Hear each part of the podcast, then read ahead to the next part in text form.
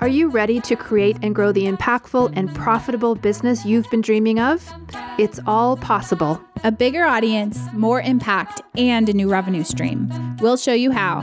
I'm Jenny Barcelos. And I'm Sandy Connery. And this is the Soulful MBA Podcast.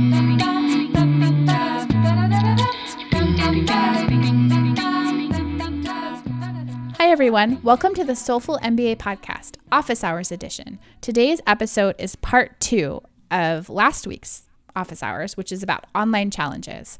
So, in today's episode, we are going to dive in to some tactics to help you structure a successful email challenge. So, I'm Jenny Barcelos, and I'm joined with my co host, Sandy Connery. Hey, Sandy. Hi, everybody. We're going to talk about how to structure a successful email challenge and how to make sure that you're not putting a ton of time into something that's not going to pan out for you and your business. Yeah, that's not what we want you to do. Uh, the first point is that you need to figure out what is it that your audience wants to learn from you? What is it that they need? So you need to start talking to your clients, your students, maybe do polls, maybe talk to your existing in-person clients, look at what videos they're watching of yours, look at blog posts that are read of yours. And if you have a Facebook, start polling them, asking them what do they need. I think most teachers probably have a pretty good idea of what their students want, but you don't want to make the mistake of creating a challenge on topic X when they really want topic Y. Yeah, and the next tip that we want to give you is to make sure that your challenge is unique. So it doesn't have to be absolutely unique. There can be other similar challenges out there, but this putting on a challenge is a really good way to find new people, to get new subscribers onto your list. And so you need a way to differentiate yourself from other folks who are doing the same thing out there online. So, if you can find a special twist to put on a topic for a challenge, or a special length, or something unique about what you're doing so that it sets you apart, that would be particularly useful. Like, for example, we don't know of any other 40 day social media challenges, although I'm sure there are some, maybe. Yeah, I think, and also a, a, point about that is to niche down. Like, don't be afraid to make it super specific yeah. to a very specific, specific audience. So, an example on our software NamaStream, we have someone who teaches yoga to swimmers. Yeah. I love that. I love that. So, that's not a challenge, but just to show you, like, don't be afraid to go small. Right. And you probably will attract more than if you make it too broad in general. Yeah, and we always say like don't do a 7-day green smoothie challenge, right? Because those are all over the place. And so if you are a nutritionist or you are a yoga teacher that has a nutrition practice as well or a health coaching practice, try to think about what you can do. So you know, maybe can you fit in the word detoxify or can you fit it in around a particular time of year or can you fit it in around seasonal produce? Like, what can you do that's going to make that offering seem irresistible to your followers and to your prospective followers out there on social media. Yeah. And the next point is uh, keep your challenge short and make it very doable. So think about the length. Um, if you just do a one or two day challenge, there isn't much there, and you're not going to get the rapport built that we discussed last week. If it's too long, it becomes too difficult. People lose interest, are just not able to follow along, and you'll lose them that way. So that kind of sweet spot is around seven to 10 days. And make sure that people can do it in a day. Don't create the challenge that they need to spend two hours a day you know doing the challenge. Make it kind of um, an exercise somewhere in the 10 to 15 minutes per day. I mean our challenges i think were longer than that uh, as far as like the the amount uh, amount of work each day. So it depends on what you're teaching but just think about who your uh, ideal client is and what their lifestyle is like how many kids they have how much spare time they have and make sure that they are successful at your challenge yeah, and we've recently we've gone way shorter than this number of days mm-hmm. and way longer too. So we've had six, great success with a 5-day challenge and like we said last week with a 40-day challenge. So just go with the rule of thumb though of 7 to 10 days. I mean, we are more than one person. We're a team, you know, we're a partnership and a team. And so for us to put on a 40-day challenge is maybe a little more realistic than you if you're a solopreneur because I guarantee you as a single person will not want to do that. so yeah. make it short and doable for both your yourself as well as your followers. And the other piece that's important here is, is to make sure that it's long enough though, so that they see a result at the end of it. So you want to take people on a journey from start to finish throughout a challenge. And so if that only takes three days or five days, that's fine. You're probably going to have more work in each of those days than if it's a 10 day challenge where you can spread the workout. So just start to think about the real point. I mean, you have this underlying goal of building your email list, but the real point is to help your followers in your community achieve something in the span of a challenge. And if they're successful, then you're setting them up to purchase from you when it comes time. Yeah, absolutely.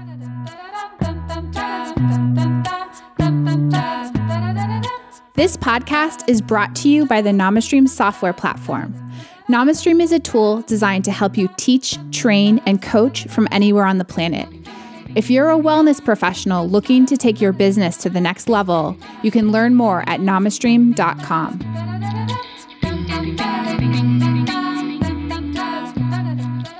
Okay, and the next point we want to give you is to promote. So, this it's a lot of work to put on a challenge we're not going to lie. And so this is where you invest your time and money in list building. Like this is the best thing in my mind you can invest like the best strategy or tactic that you can use to grow your email list fast. So if if you're on the fence or considering spending money on Facebook ads, this is a good time to do that. Um, post promos to Instagram, be doing Insta stories every day, start a challenge specific Pinterest board, maybe create a series of YouTube videos. Like this is where you promote the heck out of it. If you have a hello bar on your website, advertise your challenge there. Tell everyone under the sun that you have a challenge because it's free and you know that you're building it with integrity and you're building it with real results that you can promise people if they participate and fully follow along. Yeah, and then you also want to make sure that there is some kind of interactivity happening. So you might think that you'll do a five day challenge, write all the, the five emails, and then step back and not do anything. And that's not going to work. You need to be involved and interacting with your participants, as well as you'll get a better result if you can get your participants to interact with each other. So, something like maybe you do do it on Instagram and have people, you know, posting their photos of whatever it is they're doing, and then with a certain hashtag so that you know you everyone can find each other's uh, photos. Or maybe you use your Facebook group, but you want people to feel like they're part of a bigger thing than just them doing it by themselves. And also, if they can see what everyone else is doing, it provides a lot of motivation. And if you're in there, again, and, and commenting and helping and advising, you're just, as we talked last week, you are helping to establish your expertise. Yes, absolutely. And I will say just a point of distinction here. So you can run challenges live, which is what we recommend. You can also mm-hmm. run them as evergreen challenges where they're just always available as an opt in on your website, for example, or as a link in your Instagram bio. We have had challenges both ways. And I will say that the live challenges perform significantly better because of this community aspect. So when people are going through something together, it builds camaraderie. People are able to answer each other's questions. You're able to be more fully present because it's for a specific period of time. Um, if you wanted to create an evergreen challenge, it's certainly possible. I would do it live first. First, yeah. And then turn that one that you've done live into something that is an evergreen opt in. And I would take away the promise of the community and the camaraderie if you do that, because quite honestly, it won't be a part of that sort of a challenge.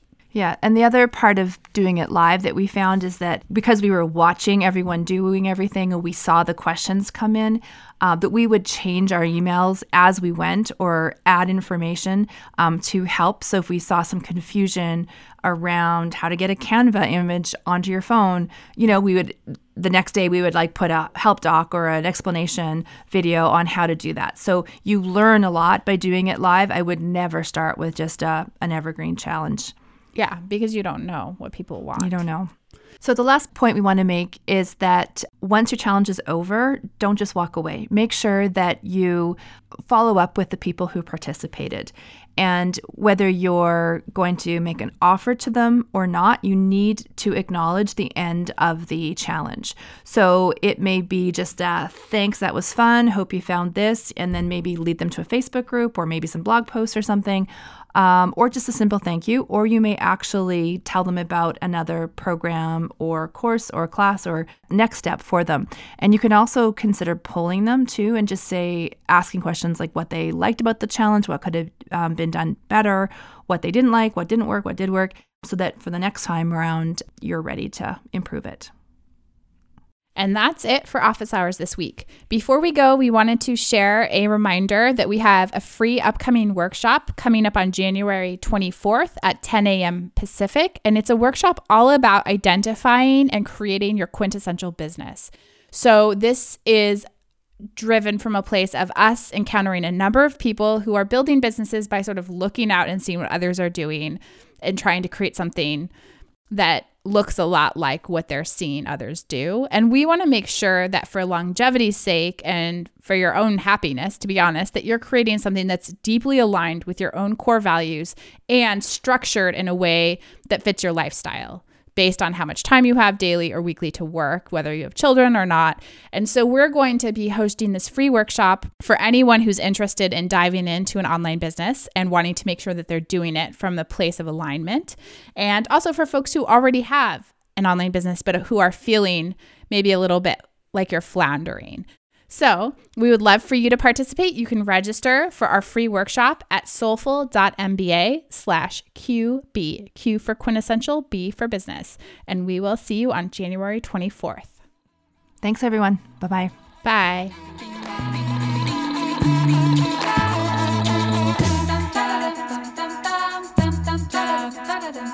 Soulful MBA is not just the name of our podcast.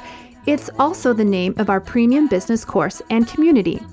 If you are a wellness entrepreneur who dreams of growing your business online, but you're not clear on your next steps and you wish you had someone to guide you, then we've got something for you.